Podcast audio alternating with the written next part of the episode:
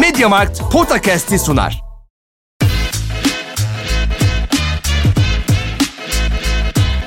Potakast. Kaan Kural ve Orkun Çolakoğlu'yla NBA gündemine haftalık bir bakış.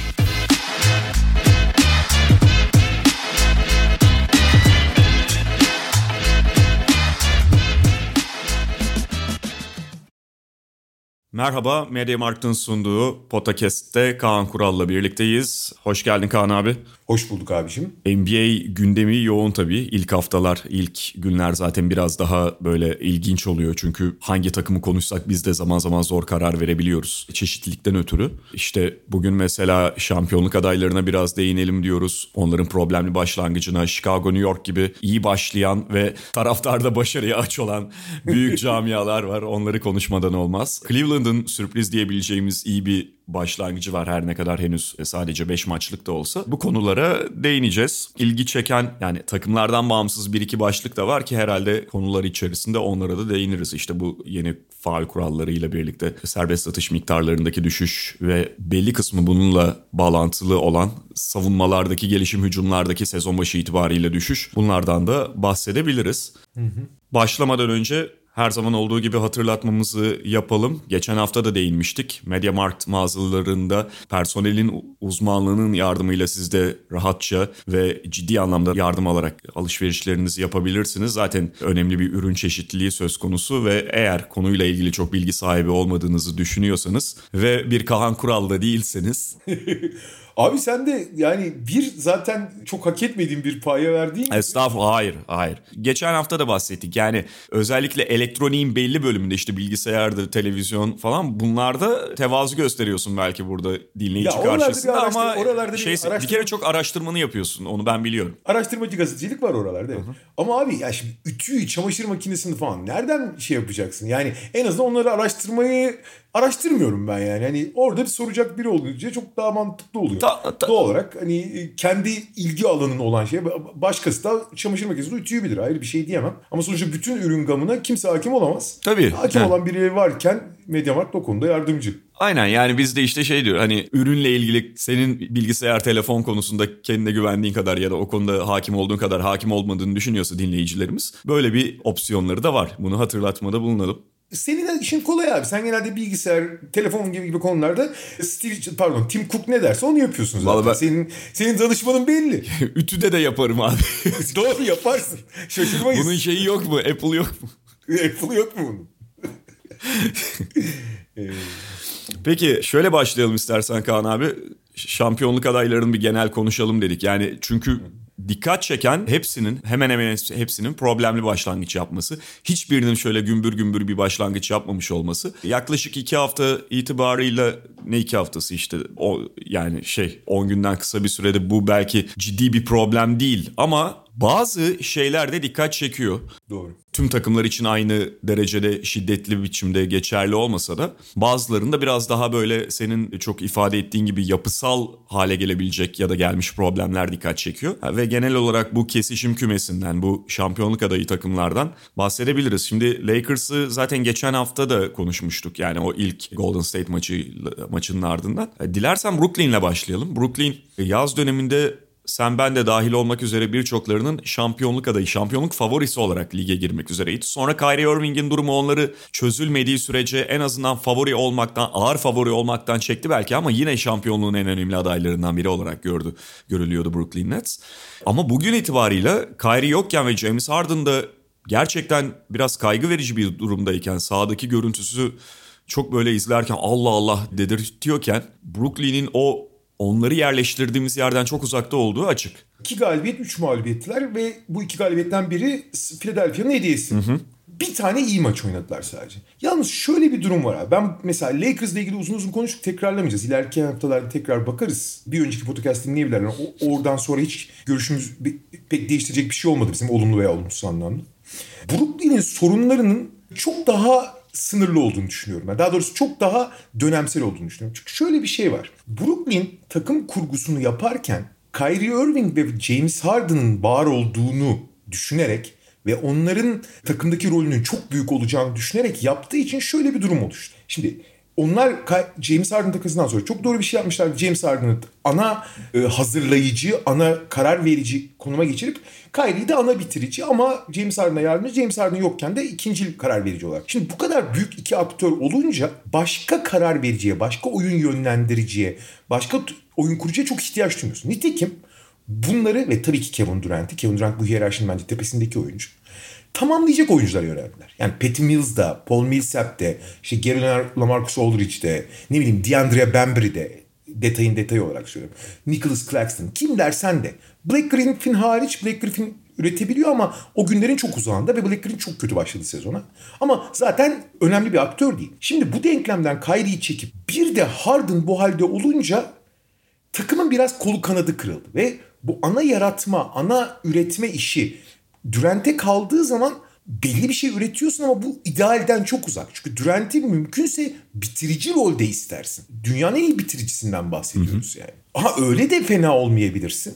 Ama şimdi Harden bu haldeyken başlı başına şeyler söylüyor. Harden bu halde derken de Harden çok kötü durumda. Fakat Harden'ın bu kadar kötü durumda olması bence mesela şey çok daha kritik. Yeri gelmiş ondan da bahsedeyim. Lillard gibi değil. Lillard çok kötü durumda abi bu arada. Lillard, Lillard formsuz abi daha ziyade. Abi Lillard sakat. Bugün ya Portland'da da birkaç forumda da gördüm.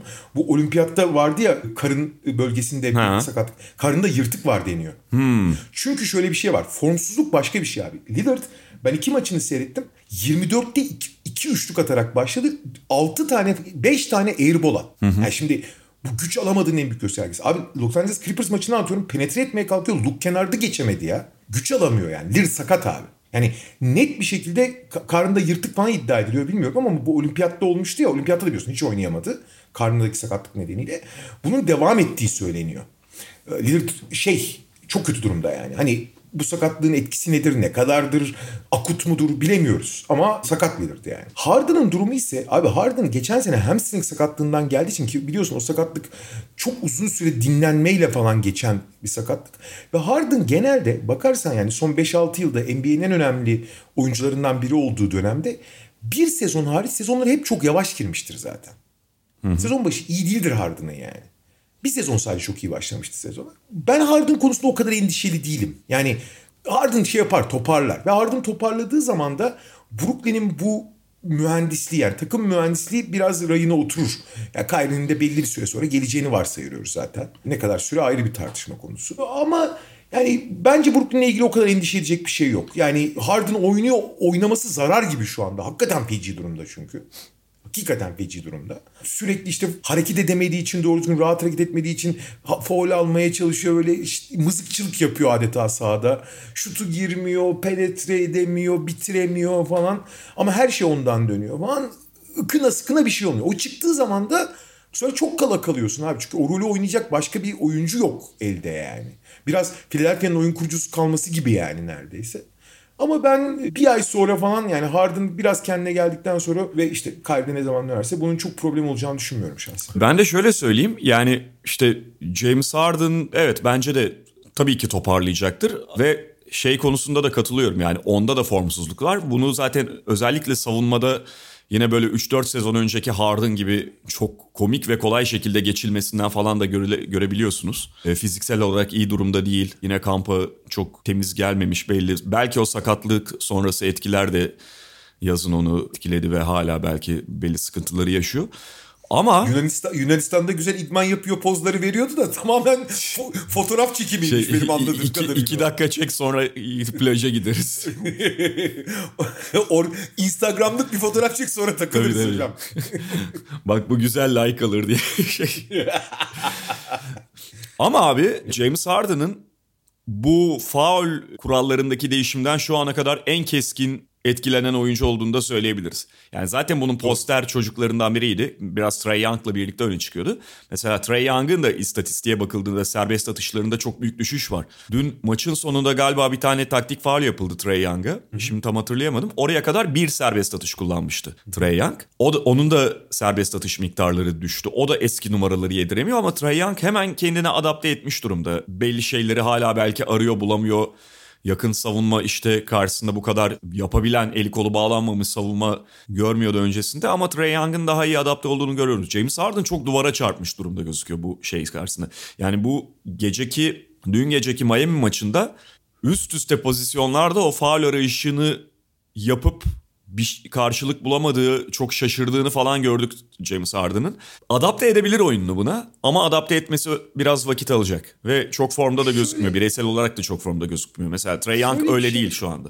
Şöyle bir şey var abi. Harden aslında son iki sezondur o kadar da çok foul aramıyor. Ya tabii ki arıyor. Ama yani bunların 3 sezon olduğu gibi hayatını foul almaya adamış bir Harden yok aslında. Rakamlara da yansıyor.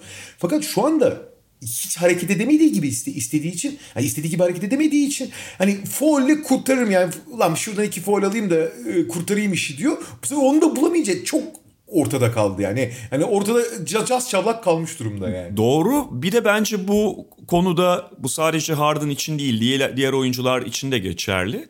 Şöyle bir etki de var. Mesela Rudy Gobert'in sadece bir blok yaptığı bir maçta çember altında yine çok caydırıcı olabilmesi gibi oradaki varlığıyla.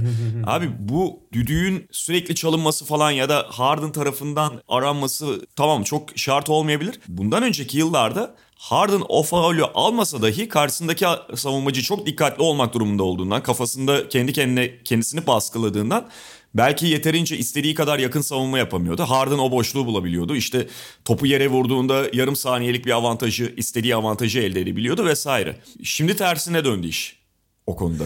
Ve biraz da ben yani bunun çok yararlı, basketbolun mücadelesini çok arttırdığı, çok olumlu olduğuna hiç şüphe yok. Oynanan oyundan görüyorsun zaten çok şeyi. Ki bu arada benim hani ilk 7-8 gün itibariyle en net gözlemim Abi ben çok uzun zamandır, çok çok uzun zamandır bu kadar çok sayıda maçın yüksek yoğunlukla oynandığını görmemiştim normal sezonda. Abi herkes çok ciddi, savunmada çok dikkatli.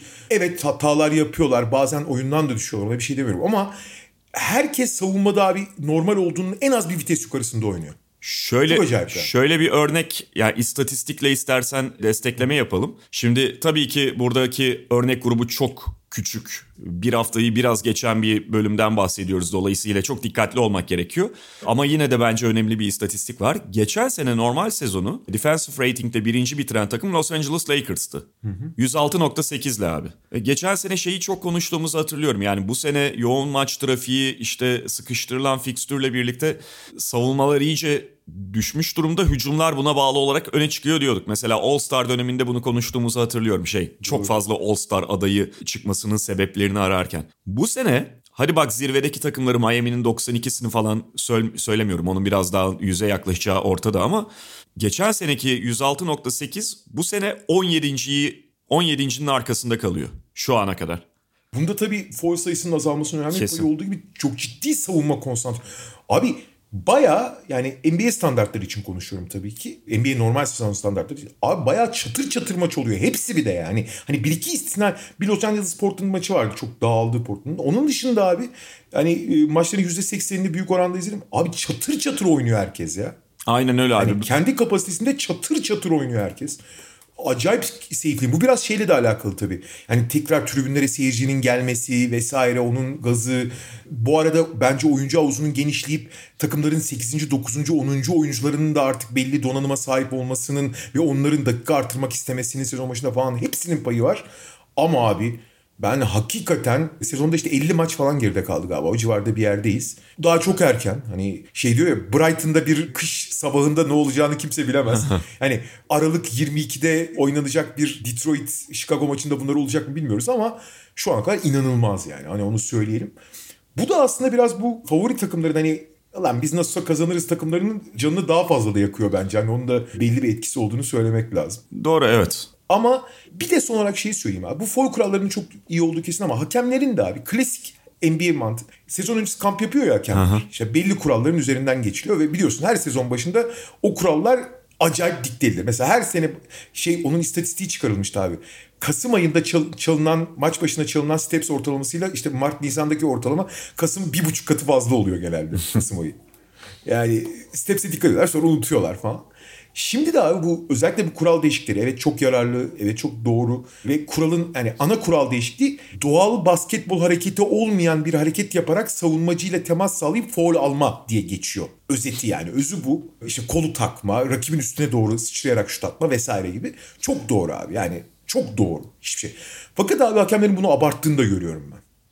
Yani bazı pozisyonlar var abi savunmacı sıçrıyor, hücumcu da sıçrıyor. Abi savunmacı hücumcu çarpıyor ve çalmıyorlar falan. Şey var mesela bu en çok dikkat çeken konulardan biri oydu ya.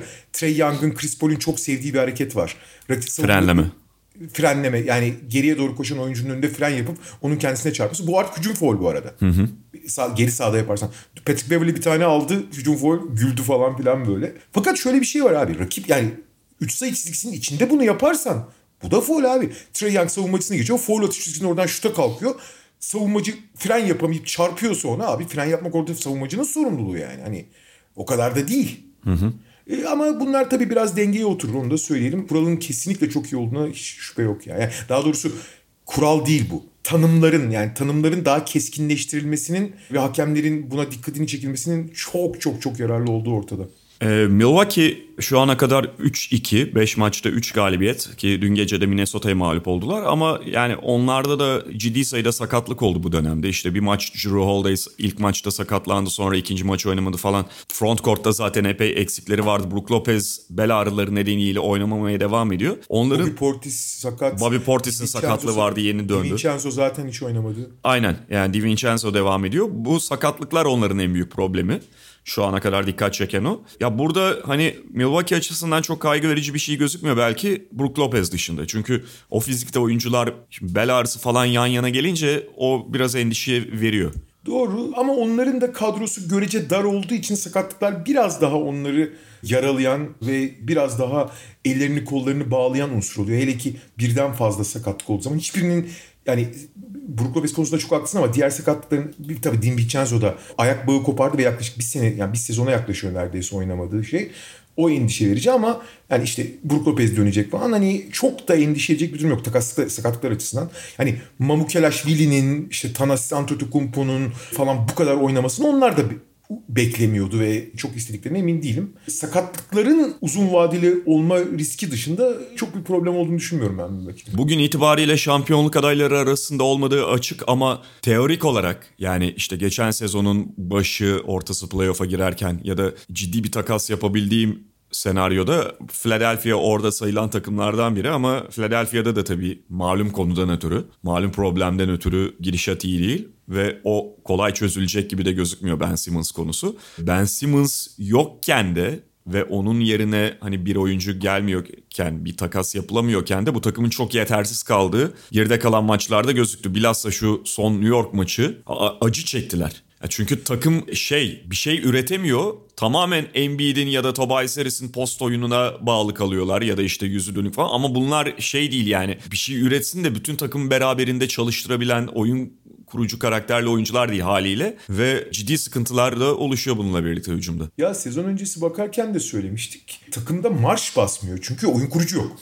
Yani Seth Curry'den işte Shake Milton'dan istemiyorsun çünkü Shake Milton zaten sakat da hani Allah korusun yani onun hiç oyun kurduğu falan yok. Abi Furkan oyun kurucu oynuyor. Yani şimdi bunlar çok şey tedbirler abi şimdi yavaş yavaş takımlar keşfettikçe baskı getiriyorlar Seth Curry'e, Furkan'a falan. Top taşıyamıyor daha Philadelphia. Hani bırak bir üretimi, bırak bir dişlerin dönmesini. Yani Sim- yıllar içinde takım o kadar Simmons'a düşünülerek Simmons yani Simmons'ın bedenine göre ceket yapıldığı için uymuyor abi o ceket yani bu takıma. Yoksa takımın bence geçen sene de işte şampiyonluk adayıydı. Yani oradan bir şey kaybedilmişti ama Simmons olmadığı zaman alternatifinin olmaması çok büyük problem abi. Çok büyük problem yani. Artı Embiid de hani sakatlandı ufak hani ona rağmen oynadı çok acı çektim falan filan dedi. Hani yüzde yüz bir Embiid'de olmaması da bir başka dert ama asıl dert Simmons'ın olmaması ve Simmons'ın alternatifinin olmaması. Batı tarafına geçersek de ya Utah 3'te 3 ile başladı ama zaten normal sezonda onların bir sıkıntı yaşamayacağı ortadaydı. Bununla birlikte çok zor bir fikstür geçirmediklerini de söylemek gerekiyor bu 3 maçı itibarıyla. Zaten az maç yapan takımlardan biri. Thunder, Kings ve Nuggets'ı yendiler ki Nuggets'a karşı da yok için maçın yarısında hatta ikinci periyodunda sakatlandığını söylemek gerekiyor. Abi ikinci periyotta sakatlan diyorsun. 15 dakika oynayıp 24 sayı 6 rebound 6 asist yaptı. Evet, evet. O da var. O ne abi maç istatistiğini 15 dakikada yapıp çıktı abi. Ben mesela işte sakatlandığını okudum. Bir taraftan istatistiği gördüm falan. Ulan herhalde dedim yani dördüncü periyot falan oralarda sakatlı. Dakikayı görmeden önce insan öyle düşünüyor. 15 dakika oynayabilmiş. Ha, dolayısıyla Utah açısından çok böyle olumlu ya da olumsuz değerlendirilebilecek bir şey yok. Ben sadece çok ufak şeyi söyleyeceğim. Ya bu Utah hedeflerinde bir takım için çok belirleyici olmayabilir ama onlar zaten detay transferler yapmışlar. Rudy Gay gibi işte bence Hasan Whiteside gibi. Whiteside'ı özellikle beklediğimden çok daha iyi buldum ben. Yani Utah Utah onun biraz kafasına şeyi vurmuş. O, kendi formuna sokuyor Whiteside'ı. Şu abi Hasan Whiteside sonuçta oyuncu tipi olarak Rudy Gobert'in çok kötü bir e, fason çakması olabileceği için ve kısıtlı bir sürede ve kısıtlı bir rolde oynattığın zaman olur ya olur. Ben yani olabileceğini düşünüyordum zaten ama tabii Hasan Whiteside'a asla güvenemeyeceğin için ulan teorik olarak olur ama pratikte Hasan Whiteside bu işi yapamaz diyordum.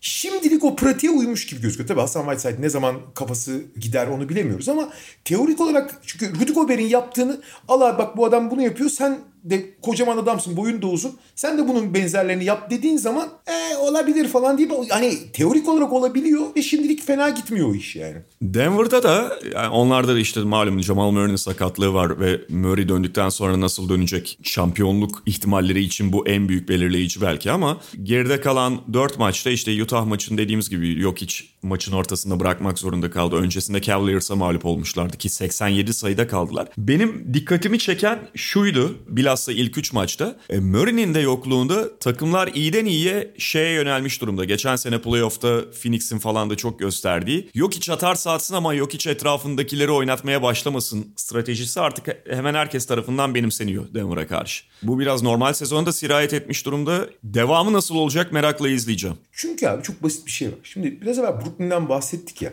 Abi Kevin Durant'in bitirici olması ideal senaryo. Yani en verimli o. Kevin Durant organizatör olduğu zaman gereklilik yani öyle rolü tamamladığında da abi takımın maksimum optimizasyondan bir tık uzaklaşması demek. Aynı şey tersi Denver için geçerli. Hani yok için 40 top kullandığı yer en ideal kullanımı değil. Yani yok için o olağanüstü özellikleri asıl büyük katma değeri yarattığı şey organizasyon. Burada tabii şey biraz kritik abi.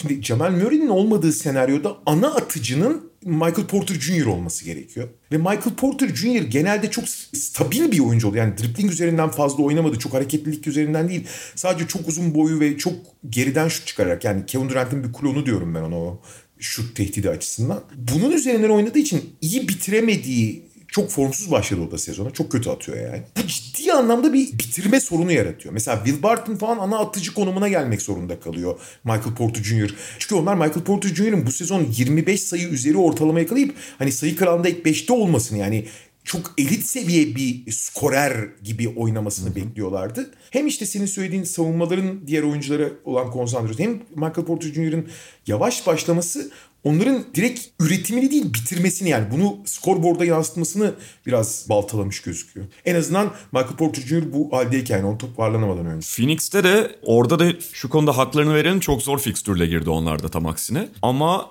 4 maçta bir galibiyet ve özellikle son 2 maç Chris Paul'un durumu Öncesinde de son maç öncesinde de DeAndre Ayton'un durumu böyle bir kaşları havaya kaldırıyor. Yani Chris Paul iki maçtır yerlerde sürünüyor. DeAndre Ayton da malum bir kontrat kriziyle sezona girdi. İstediği kontratı alamadı ve sen bu seneyi bir oyna da ondan sonra bakarız senin ne kadar maksimuma değer oyuncu olduğuna de, dedi Phoenix. Söyledikleri şey pratikte bu. Ve DeAndre Ayton'un biraz bundan hafif sarsıldığını sanki görüyorduk. Ya bu son maçı iyi oynadı bir tek. Devin Booker keza çok istikrarlı bir giriş yapamadı. Bu, bunlar sonuçta 3 ana taşıyıcısı Phoenix Suns'ın. Ve Devin Booker bayağı kötü yani. Hadi Devin Booker'ınki biraz anlaşılabilir. O da işte finali oynadı. Finalden bir gün sonra Tokyo'ya gitti. Olimpiyat takvimi vesaire derken doğal olarak yorgun olabilir. Yaz tatilini uzatmış olabilir. Anlaşılır. Ama ben geçen sene de söylemiştim abi. Phoenix, yani geçen sene finalin analizi yapılırken evet işte özellikle Antetokounmpo'nun bambaşka bir seviyeye çıkması falan çok önemli ama Phoenix'in mağlubiyetinin bir numaralı sebebi Chris Paul'dur. Feci bir final oynadı Chris Paul. Feci oynadı yani. Ve Chris Paul'ün geçen sezonun genelinde yani final serisine kadarki olan bölümündeki olağan yani inanılmaz düzeyi evet işte vegan diyetine geçtikten sonra çok daha dayanıklı, çok daha şey kariyerini uzattı uzattı denebiliyor ama abi her sene biraz daha yaşlandığını, taşıdığı yükle paralel bir üretim sağlayamama ihtimali en azından dönemsel olarak olduğunu hiç unutmamak lazım. Evet iki maçı oynadı, iki maç kötü oynadı falan da bunlar hep olabilecek. Fakat abi şimdi Chris Paul asıl yükünü kaldırmadığı zaman, Devin Booker asıl atıcı konumunda geride kaldığı zaman işte Aiton'da o playoff'taki olağanüstü seviyesinden son maç hariç çok gösteremediği zaman abi direkt seviye aşağı. Çünkü bunları tamamlayan diğer parçalar işte ilk beşteki Michael Bridges'ler, Jay Crowder'lar tamamen bunların üretiminin üzerinden oynayan oyuncular. Savunma belli bir seviyede olabilir eğer e, herkes görev tanımları içinde kalır ve aynı konsantrasyonu gösterirse. Ama işte finalden sonra belki diğer takımlar kadar konsantre başlamamış olmaları da söz konusu. E, bütün bunlar bir araya gelince de hani gerçekten kötü başladılar. Abi yani Damian Lillard'ın yürüye yürüye oynadığı maçta 37'ler abi Portland'dan. Hı hı. Şey yine de çok endişe verici bulmuyorum. Yani Devin Booker biraz toparlanan sonra işte DeAndre Ayton da kendine geldi. Çok endişe verici bulmuyorum ben onların hani bu başlangıcını ama Chris Paul'ün bütün sezon üst düzey olamayacağını, olamayabileceğinin bir şeyini yapmaları lazım planını bence. Ya da Chris Paul'ün rolünün en azından normal sezon için biraz daha düşük onu idare edebilecek bir yani işte 30 dakikaların üzerine çok çıkmasını istemedikleri bir yapı yapmaları gerekiyor bence. E, Lakers'ı da dediğimiz gibi geçen hafta konuşmuştuk yani uzun uzun tekrarlamayalım. Allah affetsin. Geride kalan hafta fikir değiştirmeye yaramadı. Yani iki tane arada galibiyet aldılar ama bir tanesi Memphis karşısındaki şöyle özetlenebilir. Memphis back to back oynuyordu. Bundan faydalandı Lakers ve Carmelo Anthony 28 sayı attı o gün. Hani bu saatte 2021 yılında Carmelo Anthony'nin kaç defa o katkıyı verebileceğini herkes hesaplayabilir. İşte sadece Carmelo mu abi? Takım halinde dur bir saniye hemen bakıyorum. Takım halinde 30'da 16 üçlük attı Lakers ya. Abi şöyle bu Lakers kadrosu bence 30'da 16 üçlük çok ekstrem değil. Yani belli eksikleri olmasına rağmen. Orada yani ama bunun tek bir oyuncu ve o oyuncunun da Carmelo olduğunu düşünürsek yıkılması o katkının büyük ölçüsünün o biraz anomali oluşturuyordu maçta. Sonra o, o tekrarlanmaz yani. E, sonra uzatmada San Antonio'yu yendiler LeBron'suz. Fakat şey Oklahoma City'ye 26 sayı önden gelip maçı verdiler. Evet. Gerçi Oklahoma City sonra iade etmeye çok çalıştı aldığı hediyeyi ama şeyi gördüm abi bugün. Son 30 yılda Los Angeles Lakers 25 sayı öne geçtiği bir maçı maçlarda 230 maçta 230 galibiyetmiş. 231. maçta yeni bir rekor kırdı Lakers'ımız. Valla San Antonio maçından sonra şeyler görmüştüm işte Amerikan Twitter'ında falan da Amerikan medyasının Twitter paylaşımlarında işte Westbrook'u şey yapıyorlardı ama işte bu yüzden transfer edersin Westbrook'u. Bak LeBron yokken galibiyeti getirdi San Antonio'ya falan normal sezonda işte LeBron'a yüklenmemek için bu transfer gerekiyordu. Şimdi onu biz de konuştuk. Hani Westbrook zaten bu takıma bir katkı sağlayacaksa LeBron'u dinlendirme yani sahadayken ya da sahada değilken LeBron rolünü alma ve ondan o yükü alma anlamında çok şey kıymetli olabilir. E ama dün gördük Westbrook'u yani. Hani bir şey... Quadruple double yaptı abi adam niye beğenmiyorsun? Değil mi? bir şey getiriyor da ne götürdüğünü hesaba katman gerekiyor. Hocam sen bunları zamanında Santa Monica'da da esnafla çay içerken söylemiştin. Biz zamanında Tümer'le Sergen'i de yan yana. Peki o zaman bu arada şey söyleyelim yani Golden State'i sezon başı itibariyle biz bir şampiyonluk adayı olarak saymadığımız için bu sınıf içerisinde de değerlendirmedik. Her ne kadar 4'te 4 ile başlamış olsalar da. Biz doğuda iyi başlayanlarla devam edelim Kaan abi. Bugün 3 takımı konuşacağız. Biri zaten Golden State gibi 4'te 4 yapan Chicago Bulls. E, bu gece de acayip bir maç var. Chicago New York. Vay vay vay. bir zamanların efsane rekabeti ya. Tabii. Ya Chicago kesin iyi başladı. Hani 4'te 4 oyunda bir takım onlar açısından pozitif şeyler elbette var ama şunu söylemeden başlarsak bence yanlış olur. Fixture şu ana kadar Pistons, Pelicans, Pistons, Raptors şeklindeydi. Çok haklısın abi. Yani şöyle söyleyeyim. Ben Chicago'nun bu 4-0'lık başlangıcını bu arada sezon öncesinde iyi geçirdiler. Biliyorsun sezon öncesinde 4-0 ya da 5-0 geçmişlerdi. Tabii tabii. Hazırlık maçlarını. Yani hazırlık maçları bir ölçü olmasa da ne olursa olsun hepsini kazandılar. Şimdi normal sezonda da evet fikstür zayıf olabilir kazandılar. Şimdi burada bir şey yok. Ve şunu ama onlar için çok ciddi bir fikir değiştirecek şeyleri çok henüz satın almıyorum ben. Fakat şunu satın almak lazım şu ana kadar. Bu takımın iyi bir hücum takımı olabileceği ama bu kadar üst düzey hücumcunun, üst düzey topla oynaması beklenen işte Lonzo zaten oyun kurucu. Zach Lavin All-Star oldu. Süperstarın kapısına gelmiş durumda. Müthiş bir çıkışta. E, Vucevic önemli bir hücum silahı. DeRozan topla ancak etkili olabilen falan bir oyuncu. Dediğin zaman burada bir görev hiyerarşi ve görev dağılımı sorunu olabileceği her ne kadar bu takımın üst düzey bir hücum takımı olması ihtimali çok yüksek olsa da hiyerarşi problemi olunca savunmanın da Allah'a emanet olduğu düşünüyordu. Şimdi şöyle bir şey var. Hücumda hiyerarşi çok kısa sürede biraz yapılmış ki. Zach Lavin'in tamamen topsuz oynamayı kabul ediyor olması ve topsuz çok etkili olması. DeRozan'ın topla Lonzo'nun ilk karar verici DeRozan'ın ilk ana aksiyonun parçası olması onlarda bir hiyerarşi yaratmış ve orada çok daha yumuşak bir hücum devamlılığı oluşmuş. Orası eyvallah. Yani ki bu olabilirdi oldu. Fakat savunma tarafında eldeki personele baktığın zaman bu takımın iyi savunma yapmasına hakikaten imkan yok gibi. Fakat şöyle bir şey oldu. Ya şöyle bir değişiklik var.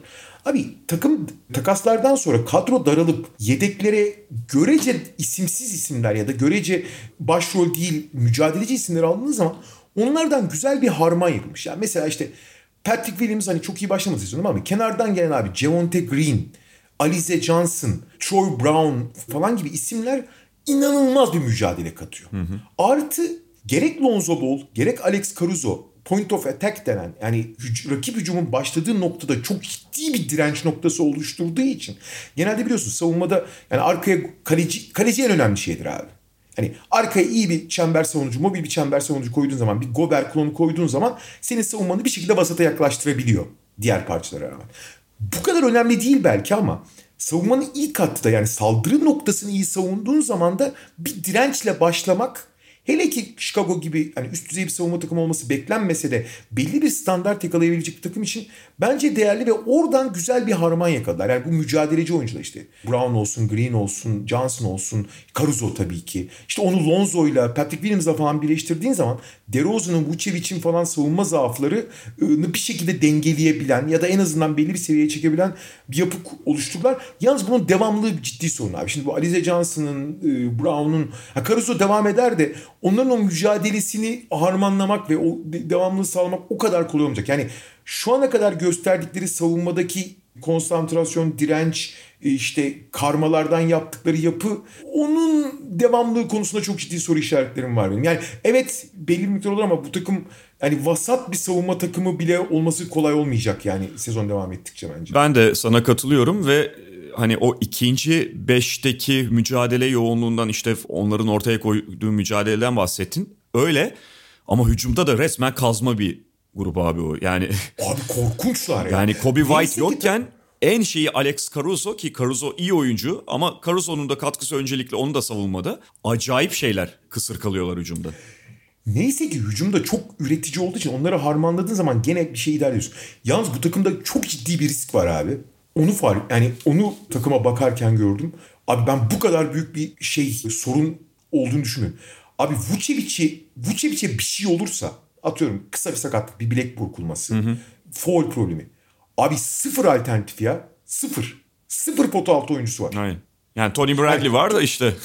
eh, ve şey şöyle Tony Bradley oynasa bile abi Vucevic'in takip edip 3 sayının dışına çıkıp yarattığı etki takımın bütün hücumunun oyun şey yapmasını sağlıyor. Zach çünkü o zaman zayıf taraftan gelip ortaya kat ediyor. DeRozan onu bulabiliyor. DeRozan'ın hareket alanı, DeRozan'ın operasyon alanı orası zaten. Aha. Bunların hepsi Vucevic'in dışarıda oynayabilmesi üzerine kuruyor. Tony Bradley sakat da zaten sezonu sakat geldi. O oynarsa bunları da yapamazsın abi. Yani bayağı orada bir kara delik durumu var ya. Evet. Yani Vucevic sezona çok iyi girmedi ama onun yapabilecekleri pek çok şeyin çalışmasını sağlıyor yani.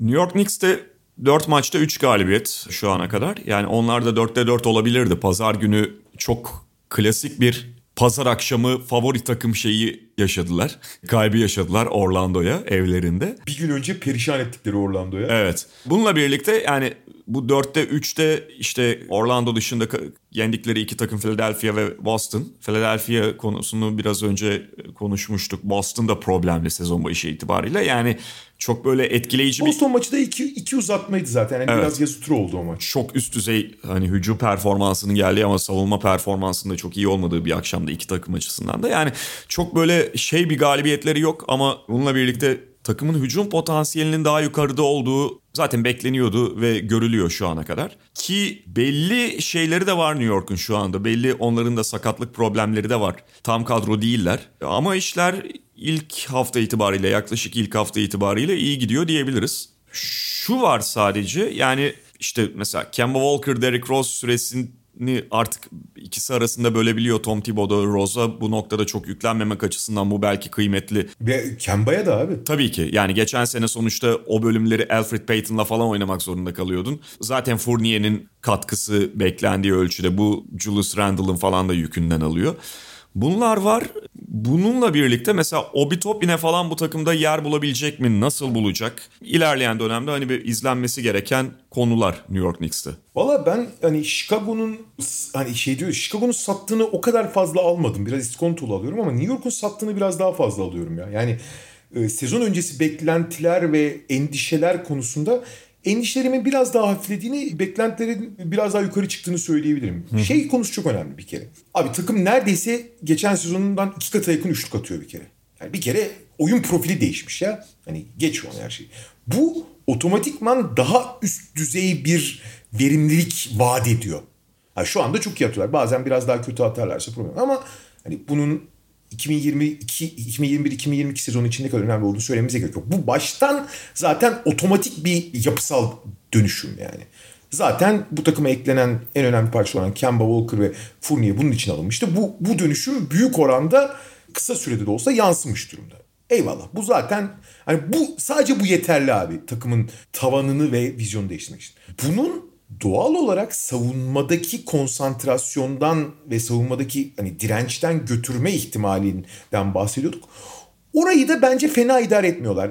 Gerçi tabii ki kan kaybettiler yani hani savunma konsan şeyi konusunda. Ama işte senin bahsettiğin Kemba Rose dengesinin sağlanması, onun üretiminin sağlanması.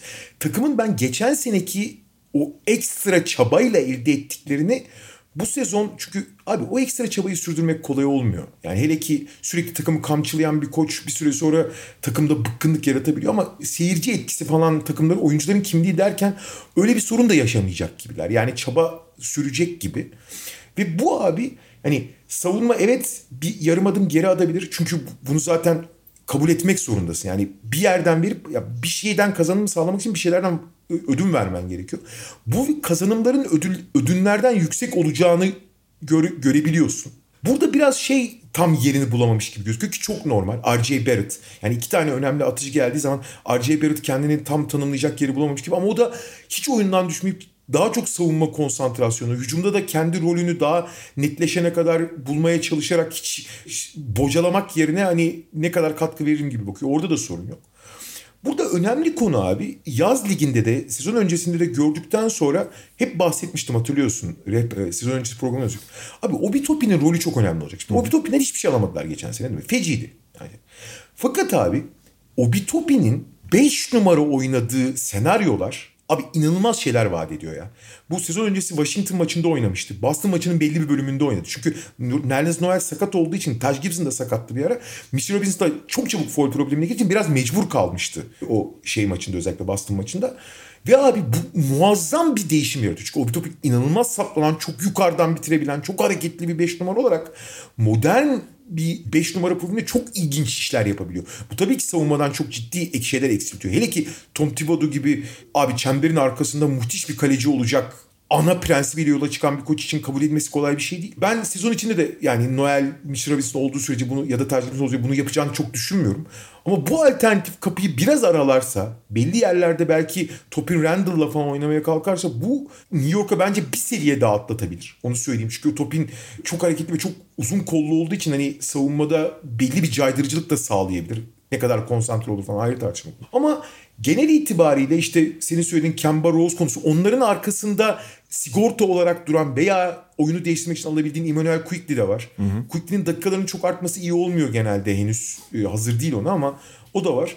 Gayet geçen seneki çizgiyi koruyabilecek hatta bir yarım adım ileri atabilecek bir adım ileri atabilecek bir şey gibi geliyor bana. Tabii burada e, ya birinci şerh yani o her zaman oradaydı. Kemba'nın, Rose'un sağlığı yani. Hani ama işte onlar birbirini biraz daha kolaylaştırıyor işini. Diye. Ben Judas Randle'ın düşüşünden de çok endişeliydim. Geçen seneki çizgiyi koruyamasından, koruyamamasından. Çok iyi başlamadı Judas Randle. Yani en azından geçen seneki çizgisinden bir yarım adım geride başladı gibi. Ama bu da çok problem olmadı. Bayağı her şey tıkır tıkır gibi gözüküyor ya. Öyle öyle. Yani ben sanıyorum sana göre biraz daha iyimserdim New York konusunda ama ben de Benden şunu söyleyeyim. Çok, pek çok kişi benden iyimserdi ya. Ben bayağı kötümserdim aslında. Ben de- Çünkü ben ben Kemba'nın artık oynayamayacağını düşünüyordum başta. Yani benim en şeyim temel endişem Kemba'nın artık artı belli bir süre artı katkı verebileceğinden hiç düşünmüyordum. Yani. Ben de yarım tık hani sezon başına göre daha iyi düşünmeye başladığımı söyleyebilirim New York Knicks hakkında ve ama demin de dediğim gibi sen de bahsettin ya Obi Toppin'e bence bir yer bulunması gerekiyor bu takımda. Abi şey... Sadece 5 numara da değil yani ye- yedek. E, tabii tabii değil. Ama abi ben oraya bayağı kafayı taktım çünkü. Belki biraz hani takıntılı hale geldim. Abi Thibodeau'nun hiç şey değil ama yani o yani Randall'ın çünkü Randall 4 oynadı ama Randall da bayağı fizikli. Yani öyle çok ciddi dezavantaj yaşamazsın yani hani fizik anlamında. Abi Topin'in 5 olduğu çünkü Topin inanılmaz devrilen falan bir adam ya. Acayip devriliyor yani öyle böyle değil yani. Bir de sahada öyle ya da böyle bulunduğu süreyi arttırmakta fayda var. Çünkü Knicks bütün takım halinde şu anda bu karakterde olsa da Topin sahaya en çok enerji getiren oyunculardan biri. Yani bilhassa MSG'de oynarken bu acayip bir etki yaratıyor.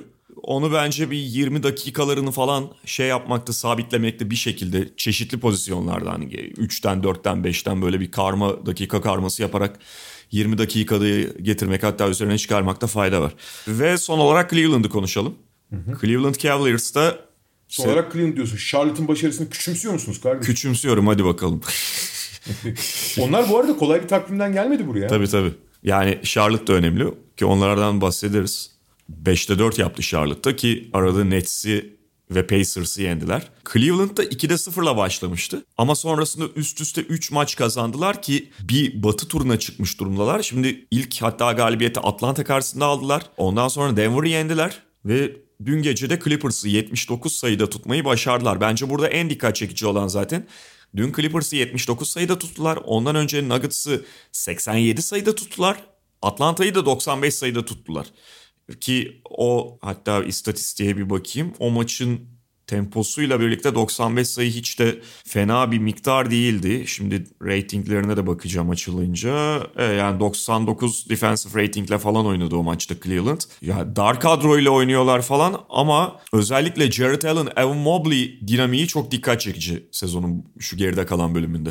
Abi herkes gider Mersin'e, Cleveland gider tersine gibi bir durum var. Yani herkes kısalmaya çalışırken 3 uzunlu oynuyorlar. Bu biraz şeyden tabii. Takımın kanat oyuncusu yok. Ve bugün bir de basketbolda en büyük farkı kanatlar yaratırken kanat oyuncusu olmayan bir takımın burada olması acayip.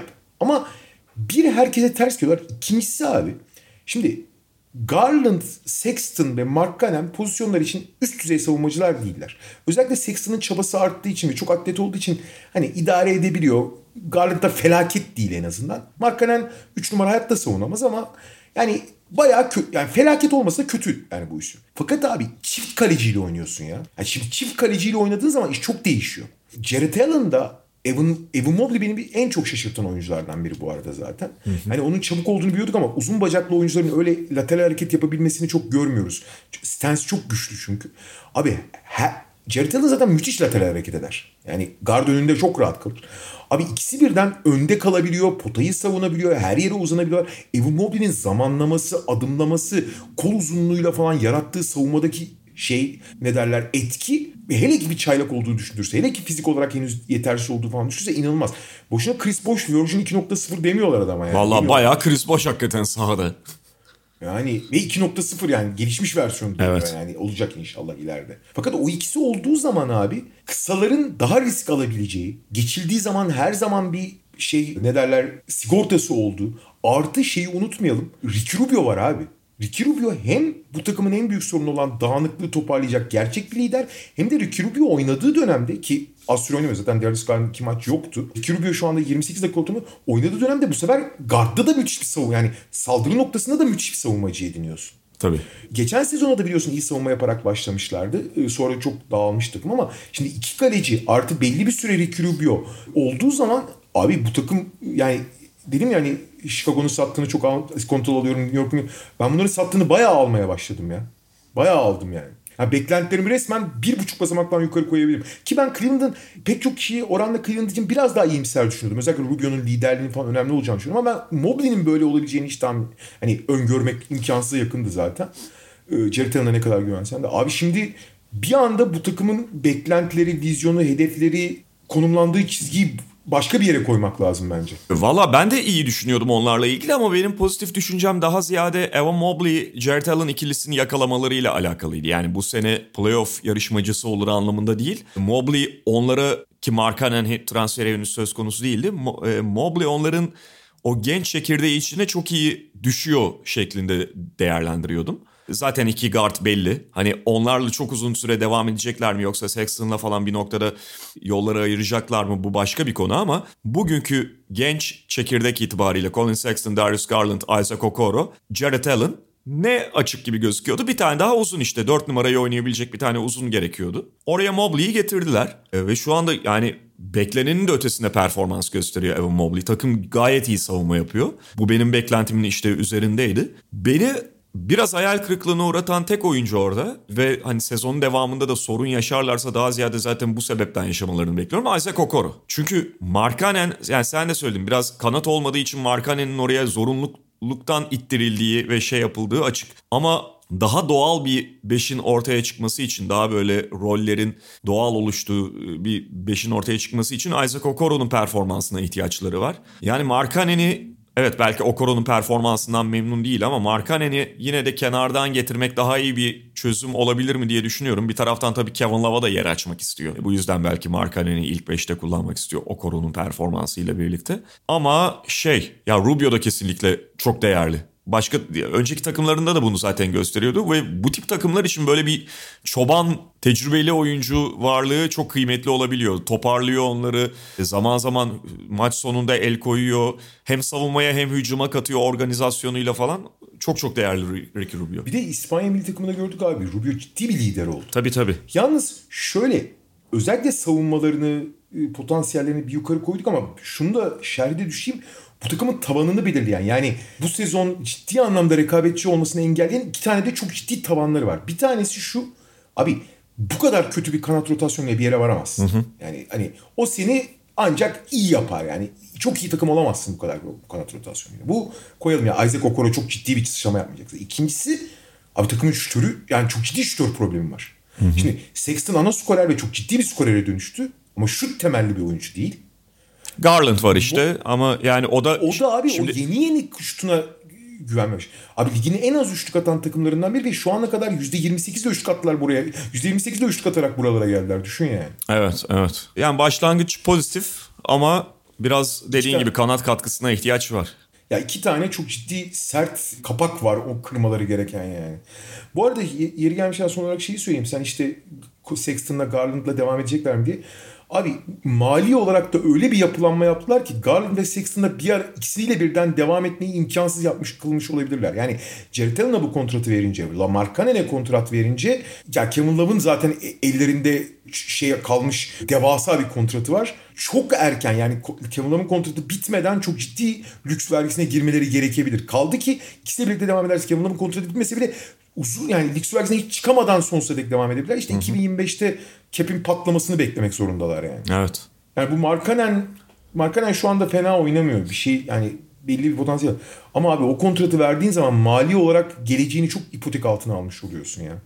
Hareket alanını çok kısıtlıyorsun yani. Ama Arkane'nin kontratı en azından galiba şeydi azalan kontratlardan. Azalan kontrat. Yani yukarıdan aşağı gidiyor. O yüzden Hı. bir aşamada hemen bu sene içinde değil ama takas edilebileceğini düşünüyorum kontratın. Olur. Peki o zaman bu haftalık bu kadar diyoruz. Bu kadar diyoruz. Charlotte'da da gelecek hafta bahsederiz. Charlotte'a ama... sözümüz olsun. Selam olsun Charlotte. bu kadar konuştuk bir Charlotte demedik. Mediamarkt'ın sunduğu podcast'te bu haftayı bitiriyoruz. Haftaya tekrar görüşmek üzere. Hoşçakalın. Hoşçakalın. Mediamarkt Podcast'i sundu.